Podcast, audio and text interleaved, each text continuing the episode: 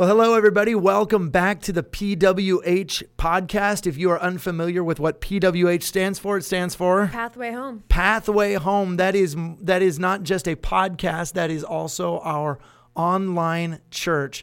Our, our on ground church is called Pathway. Pathway. Pathway SFV. SFV means San Fernando Valley. Yeah. That's where we are here in the LA area in Southern California. But um, I want to invite you to uh, join us for the next period of time. We are talking about the scripture, we're talking about the Bible, God's word. Uh, and the best way to talk about it, in my opinion, conversation is just conversation. Yeah. We kind of have an idea of where we're going, but then we just start talking about the issues of life. Yeah. And I have had the best conversations about the Bible around my kitchen table, around my dining room table. I know we're in a studio here, but Still, just imagine you're sitting here at the table with us, yeah. talking with us, and we're going to do uh, as the podcast continue. We want to do live sessions. Uh, where we are actually asking you guys questions, you're uh, or you're asking us questions. We're talking about it live, and so this is your, this is part of your church. Yeah. Sit at the table with us. That's Sit at the table and let's talk about Jesus. Yeah. Did you actually know that there is a uh, a verse in scripture, actually in the book of Malachi, Malachi, one of the last scriptures in the Old Testament, that says that people were uh, were talking about the things of the Lord, and there were books that were opened and that were ri- writing down the things that they were saying. In other words, when we just talk about Jesus and we have a heart of passion for Him, Yeah. God is recording those conversations, Mm. saying, That's somebody who loves me. Wow. That's somebody who wants me. That's so good. yeah. I love it. Well, anyways, join us, uh, join us, and welcome to the PWH podcast. Yeah. We're gonna get rocking and rolling with the end time stuff. There's some stuff that in a previous podcast we talked about um, about the end times that I had mentioned, but we never circled back to. So this is part two today. As part two, we're gonna talk about the wedding imagery of the end times. I don't know about you, but I'm excited for this one. All right, let's do it. I'm do about it. to learn a lot of stuff right now. All right, let's do it. All right. Yeah. So, okay. Well, welcome everybody. Welcome uh, those who are watching this. Uh, uh, uh, they're wa- watching this on our website. You're listening. Uh, but those of us who are uh, watching right now, there's about 70, 72 of you connected right now. We're going to talk about the end times. We talked about this a couple podcasts ago. Yeah. We did a live session and we all, we all, we talked about some other things. But there's something that I mentioned on that podcast that I want to circle back, uh, back around and talk about because it's such a huge issue. It's such a huge theme when you talk about the end times, and it's the wedding imagery Yeah. of the end times. It's so amazing. I, it's it's wedding imagery because at the very end of the Bible, the very end of the book of Revelation, you have this woman whose name is the bride of Christ. And you don't have a bride if there's not going to be a wedding. And so, if we're talking about the end times and we're talking about um, Jesus marrying the church, if we're talking about all of that stuff, the, the, the culmination of these end times is the marriage supper of the Lamb, where Jesus actually has a marriage supper with his church. How amazing is that? Yeah.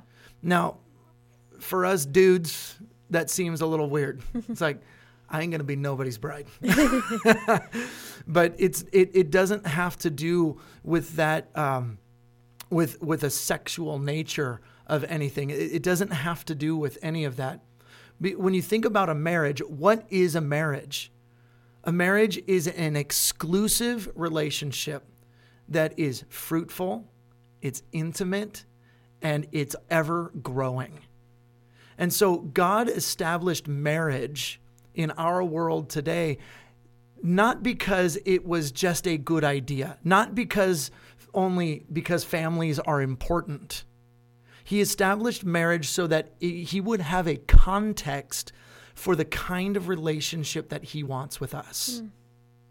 And so when it talks about the marriage supper of the lamb, it's not necessarily marriage as you and I think of it that we're we go to the courthouse and we write a document out and or, or fill out a document. Then we have uh, you know, then it's just a man and a woman living and producing kids together, and and hopefully living in honor and respect mm. and for a lifetime. But marriage is not a contract; it is a covenant. Many people think of marriage just as a contract today, and it has nothing to do with contractual stuff because a contract can be broken. Hmm. But God said, What I have joined together, let not man separate. And so God says, I want that kind of relationship with you. I want it to be exclusive. I want it to be pure. I want it to be honoring. I want it to be fruitful. I want it to be growing. I want it to be intimate. That's the kind of relationship. And, and our understanding of marriage is the context in which God placed on earth so that we would understand the kind of relationship he wants with us. Yeah. you, you look like you're about to say something. No, I'm just I'm interested in what you're saying because you know in a lot of it you're saying that this is the imagery that God has set you know for, and then a contract today can be broken. Would you say that our society today has twisted the view of marriage and henceforth twisted the view of God and what He wants with us Oh, in a man, you- relationship? go through and read the book of Malachi what about about what God thinks about Yeah. marriage and how people were treating it. They were treating it as contractual. They were uh, treating it as if it was something light, something to be despised. It's okay to cheat. It's okay to sleep around. It's okay to dishonor your spouse. Um, that's actually one of the reasons God told his priests in the book of Malachi basically, you offer me your, your offerings, you offer me your sacrifices, you offer me your prayers, you pour your tears out on my altar, and I am not going to listen to any of it because you have dishonored the wife of your youth. Wow. Dang. Yeah. The apostle Peter says the same thing in his um, in his epistles. He says basically, you know, honor each other lest your prayers not be heard. So this is this is a, a metaphor. The marriage, the issue of marriage and family is a metaphor for the kind of relationship God has with us. I mean, think of it. We got dad, we have mom, we have child, mm-hmm. right? We have Father God, we have the Son, Jesus Christ, then we have the Holy Spirit, and and this would be a great subject for another podcast, uh, or even just a straight up teaching. But the Holy Spirit throughout the Bible has very feminine qualities. It, it's and it's it's so good that that you can there you can make a biblical link between what God called the woman as the helpmeet or the helper, the ezer in the in the Hebrew, Yeah. and the role of the Holy Spirit that we see in the New Testament as our helper, our comforter, our our um, our advocate, our teacher. Man, when I needed comfort, I'm gonna tell you right now, I didn't go to dad. I went to mom Yeah. and it's and to see the role of the holy spirit is actually very feminine quality so you have the father the holy spirit and the son and then in in the natural family the way god designed it you have father mother and child wait a minute maybe marriage and family is an earthly symbolism of the trinity itself and maybe that's why the devil hates it so much he wants to destroy it and pervert it Which is exactly what's been going on.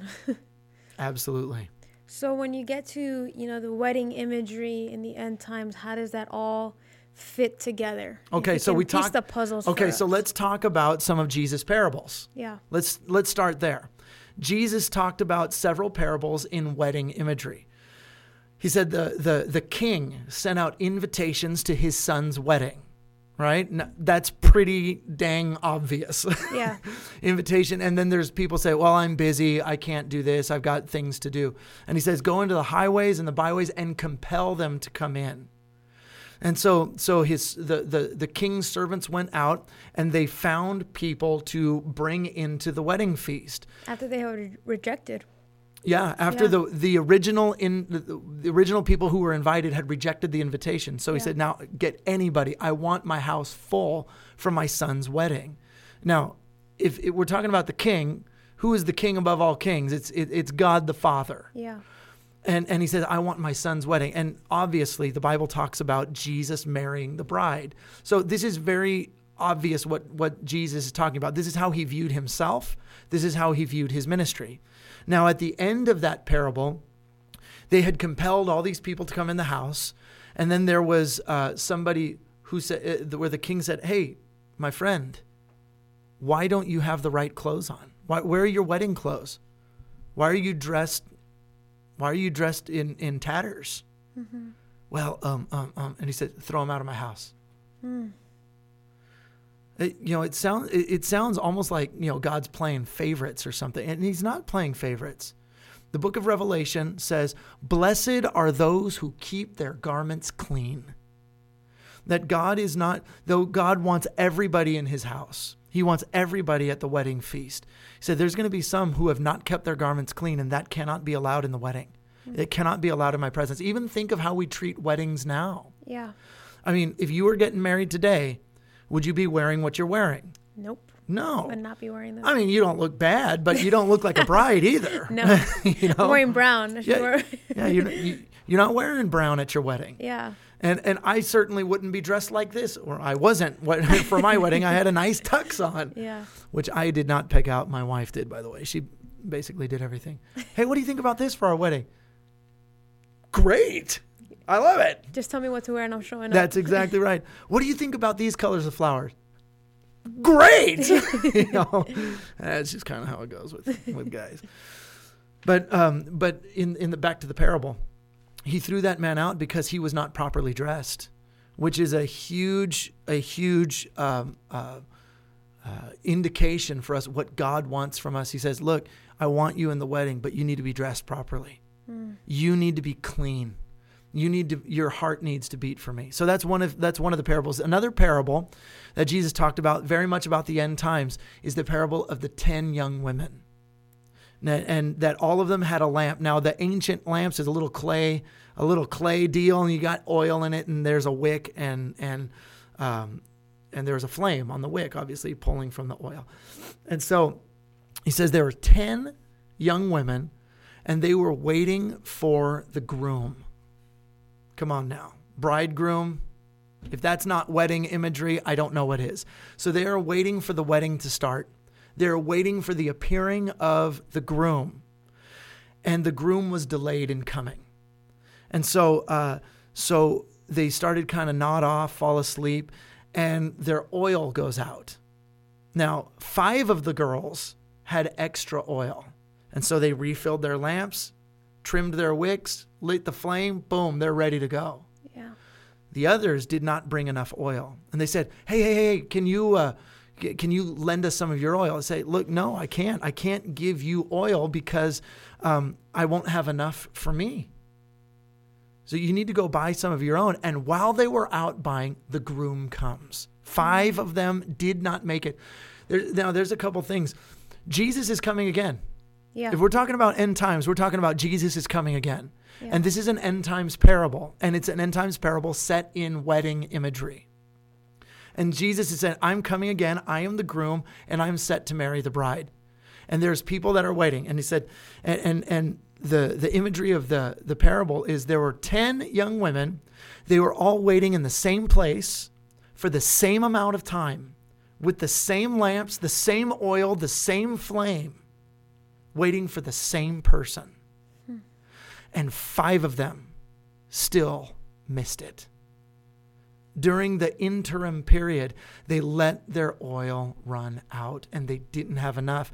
That speaks to several things. Number one, it speaks to don't let your oil run out. Keep yourself watchful. Don't nod off. Keep that flame alive. And the other thing is, you can't have oil for somebody else. Hmm. You have to maintain your own oil. My salvation is not enough for you. Yeah it's kind of talking about, um, you know, even what uh, my parents would tell me before. You know, just because our parents are saved doesn't mean that we are. It doesn't rub off to the next person, or you know, just because you tune into a service, just because you're saved doesn't mean that you're gonna save me. Yeah. Doesn't go on. Doesn't go that way. no, no. You have to maintain your own spiritual life in front of God. Okay, so now let's get to let's get to some more wedding imagery. Now, back in the book of Jeremiah, God was so disgusted with his people that they were so unfaithful to him. By the way, here's some wedding imagery for you. Every time God's people went into idolatry, God equated it to prostitution. Mm-hmm. Why? Because a bride is for one and only one. A bride keeps herself, a bride is faithful. Yeah. Um, and and what do we see at the very end of the book of Revelation? We see two women. We see the bride of Christ and the whore of Babylon. Wow. And it's no coincidence that God equates idolatry or leaving him to prostitution or to sexual unfaithfulness. Because a marriage is to have sexual faithfulness. he says, You've gone after other things in this life. You've gone after idols. You've gone after your own way. You have forgotten about me. That is literally or, or spiritual prostitution. Yeah. That's that's pretty heavy. And so because they were um, uh, spiritually unfaithful, in the book of Jeremiah, it says that God issued them a certificate of divorce. Now, Bible says in the book of Malachi, God hates divorce, but yet, and a lot of people don't realize this, God Himself got divorced. Mm-hmm. He divorced His people in the book of Jeremiah. What? Wow. Now, now this this is where it gets really good, because according to the law of Moses, you could not get remarried after you had been divorced. And God certainly holds himself to his own laws. God doesn't require of people what he doesn't require of himself. Hmm. And so if God says, listen, once you're divorced, boom, that's it. Unless the spouse dies. Once the spouse dies, the contract, or the, not the contract, I'm sorry, the covenant is done. Yeah. And you are free to marry again. So how is God, who was married to Israel, now going to marry the bride when he already issued them a, a certificate of divorce? Well, this is the beautiful thing about God. God loves people so much. He lo- his passion is for people and he wants to marry them again. Except the only thing that could dissolve the former covenant was death. So, what did God do?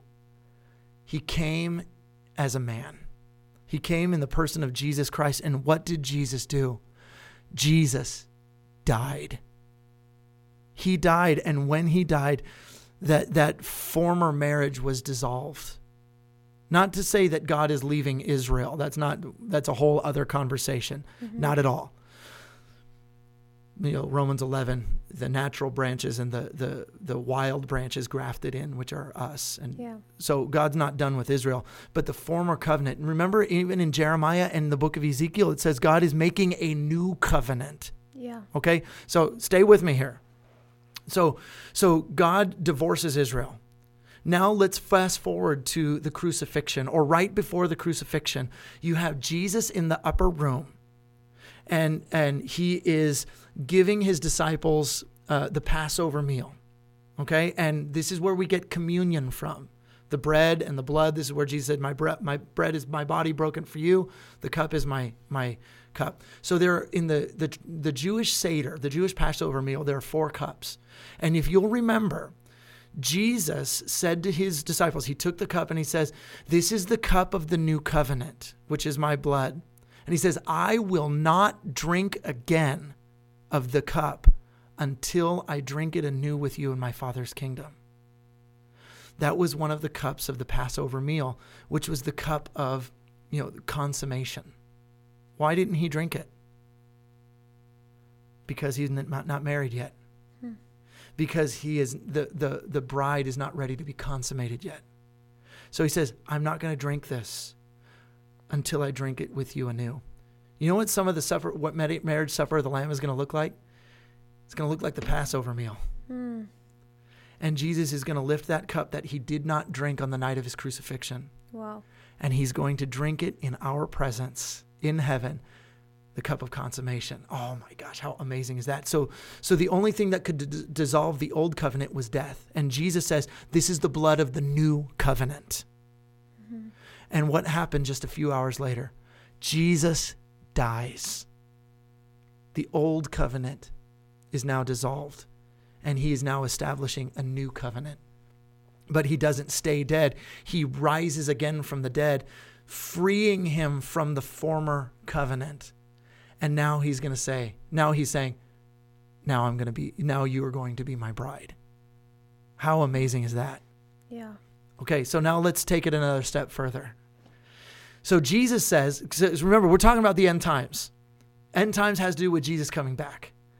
Jesus says, nobody knows the day or the hour, right? Nobody knows when, when, when he's coming back. Actually, Jesus himself doesn't know. By the way, that is Jewish wedding symbol, symbolism. When he says, not even the Son knows, we don't have a context for that in our culture here in the United States. But but there's a reason Jesus doesn't know when he's coming back because it's wedding symbolism. Jesus then says, um, "I am going away to prepare a place for you." But if I go away, I am going to come back. In my Father's house, there are many rooms. If it were not so, I would have told you. But if I'm going, I'm also coming. Okay? So, why is that wedding symbolism? Very simple. Because in the way of the Jewish wedding, um, they would be betrothed, and then there was a waiting period between the betrothal and the marriage. And during that waiting period, the bride had certain things to do and the groom had certain things to do. They had not consummated the marriage yet, but they were, I suppose, they were in the contract, but they hadn't sealed the covenant yet. So during that time, the groom had to go and prepare a house for them. He had to make sure his finances were in order. He needed to make sure his job was in order. He needed to make sure that he or that their house was either prepared or built out, mm-hmm. so that he could bring a bride and a family into a house. In other words, don't get married until you got some stuff in order, which is really good advice for anybody.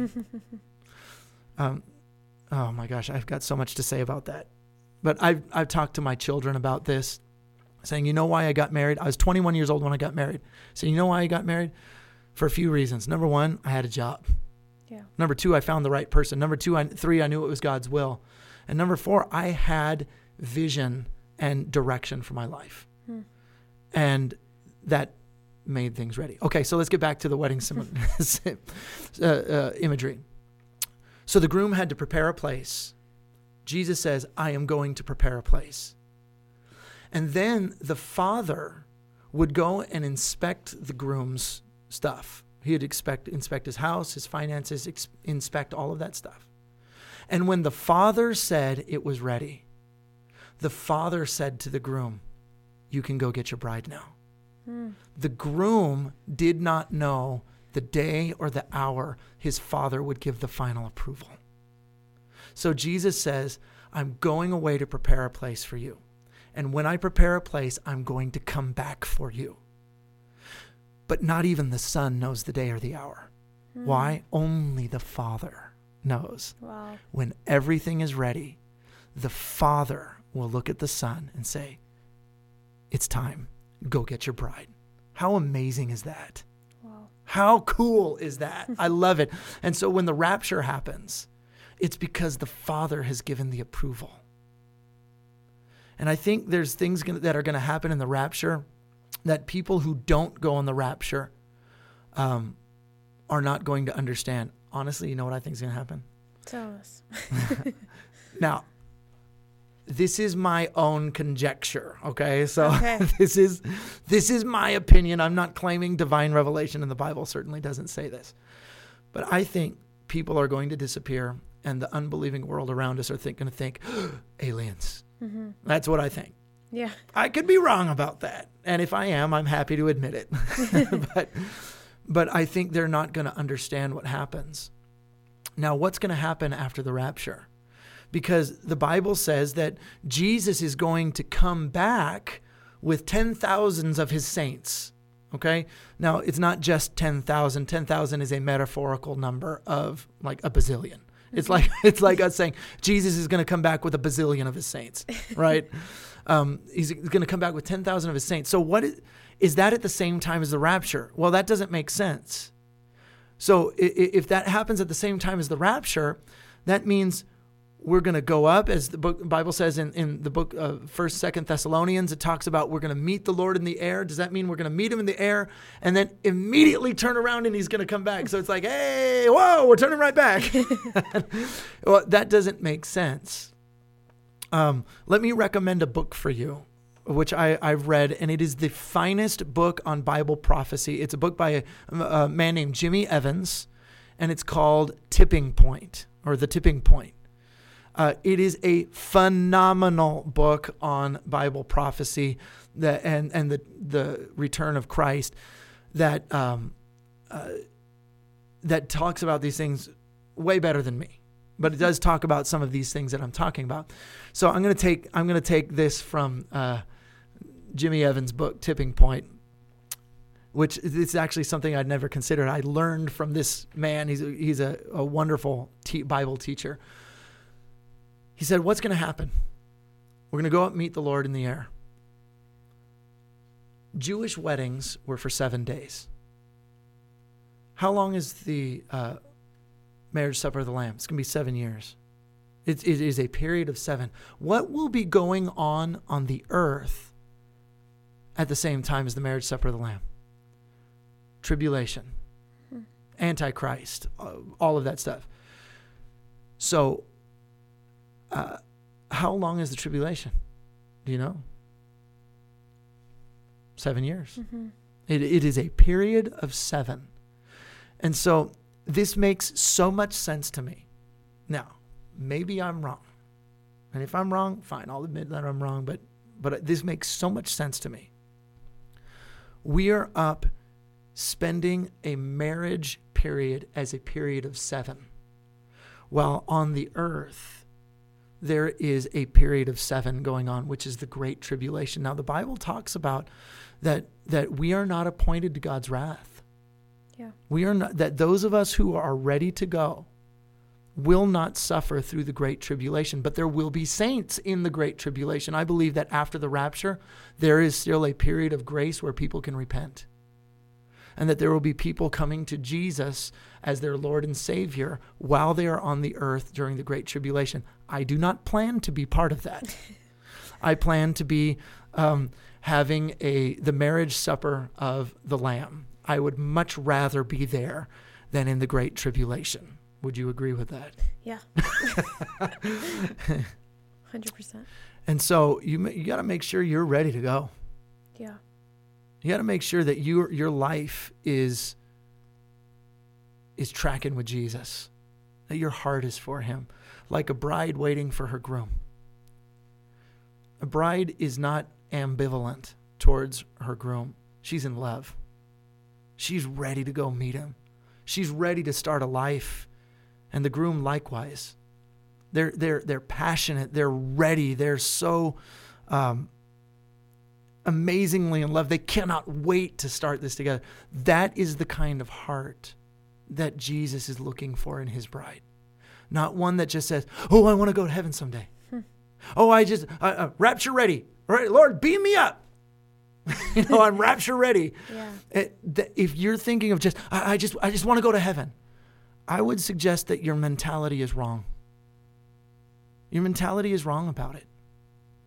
Because it's not about getting to heaven, it's about the presence, mm. it's about Him.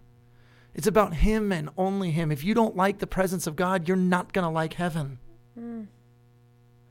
And Jesus is not looking for a bride that's just going to take up space in heaven. He's looking for a bride that's going to be passionate for Him. And if you have God's presence, you will have heaven. Don't worry about it.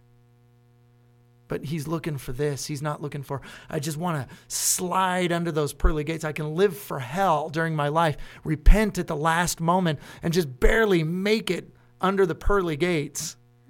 Mm, no. That's not what Jesus is looking for. He's looking for somebody who loves him. So we talked about the groom. Now let's talk about the bride for a moment. So I, ta- I told you that there was a period of time of betrothal.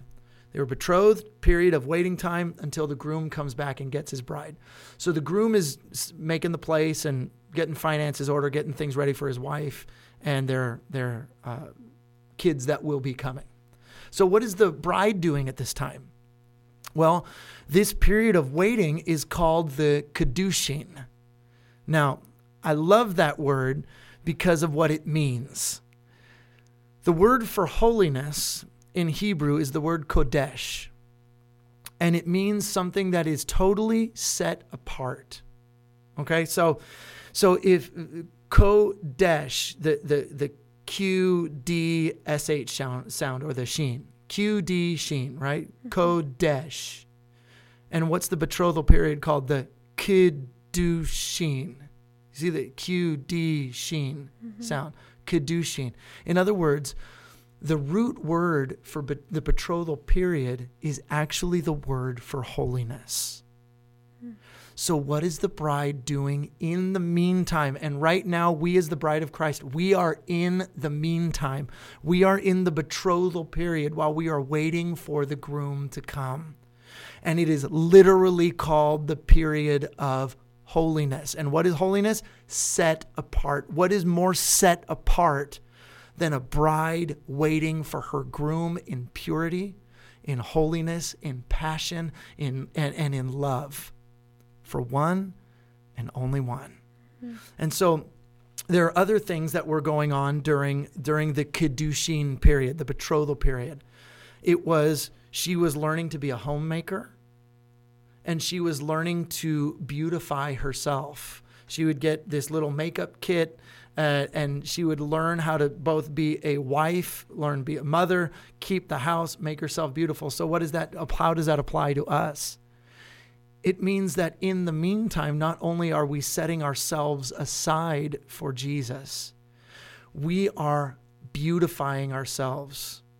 We're beautifying ourselves with salvation. We're, we're keeping our garments clean and we're learning to be homemakers. What does that mean? We are learning how to tend to the house of the Lord hmm.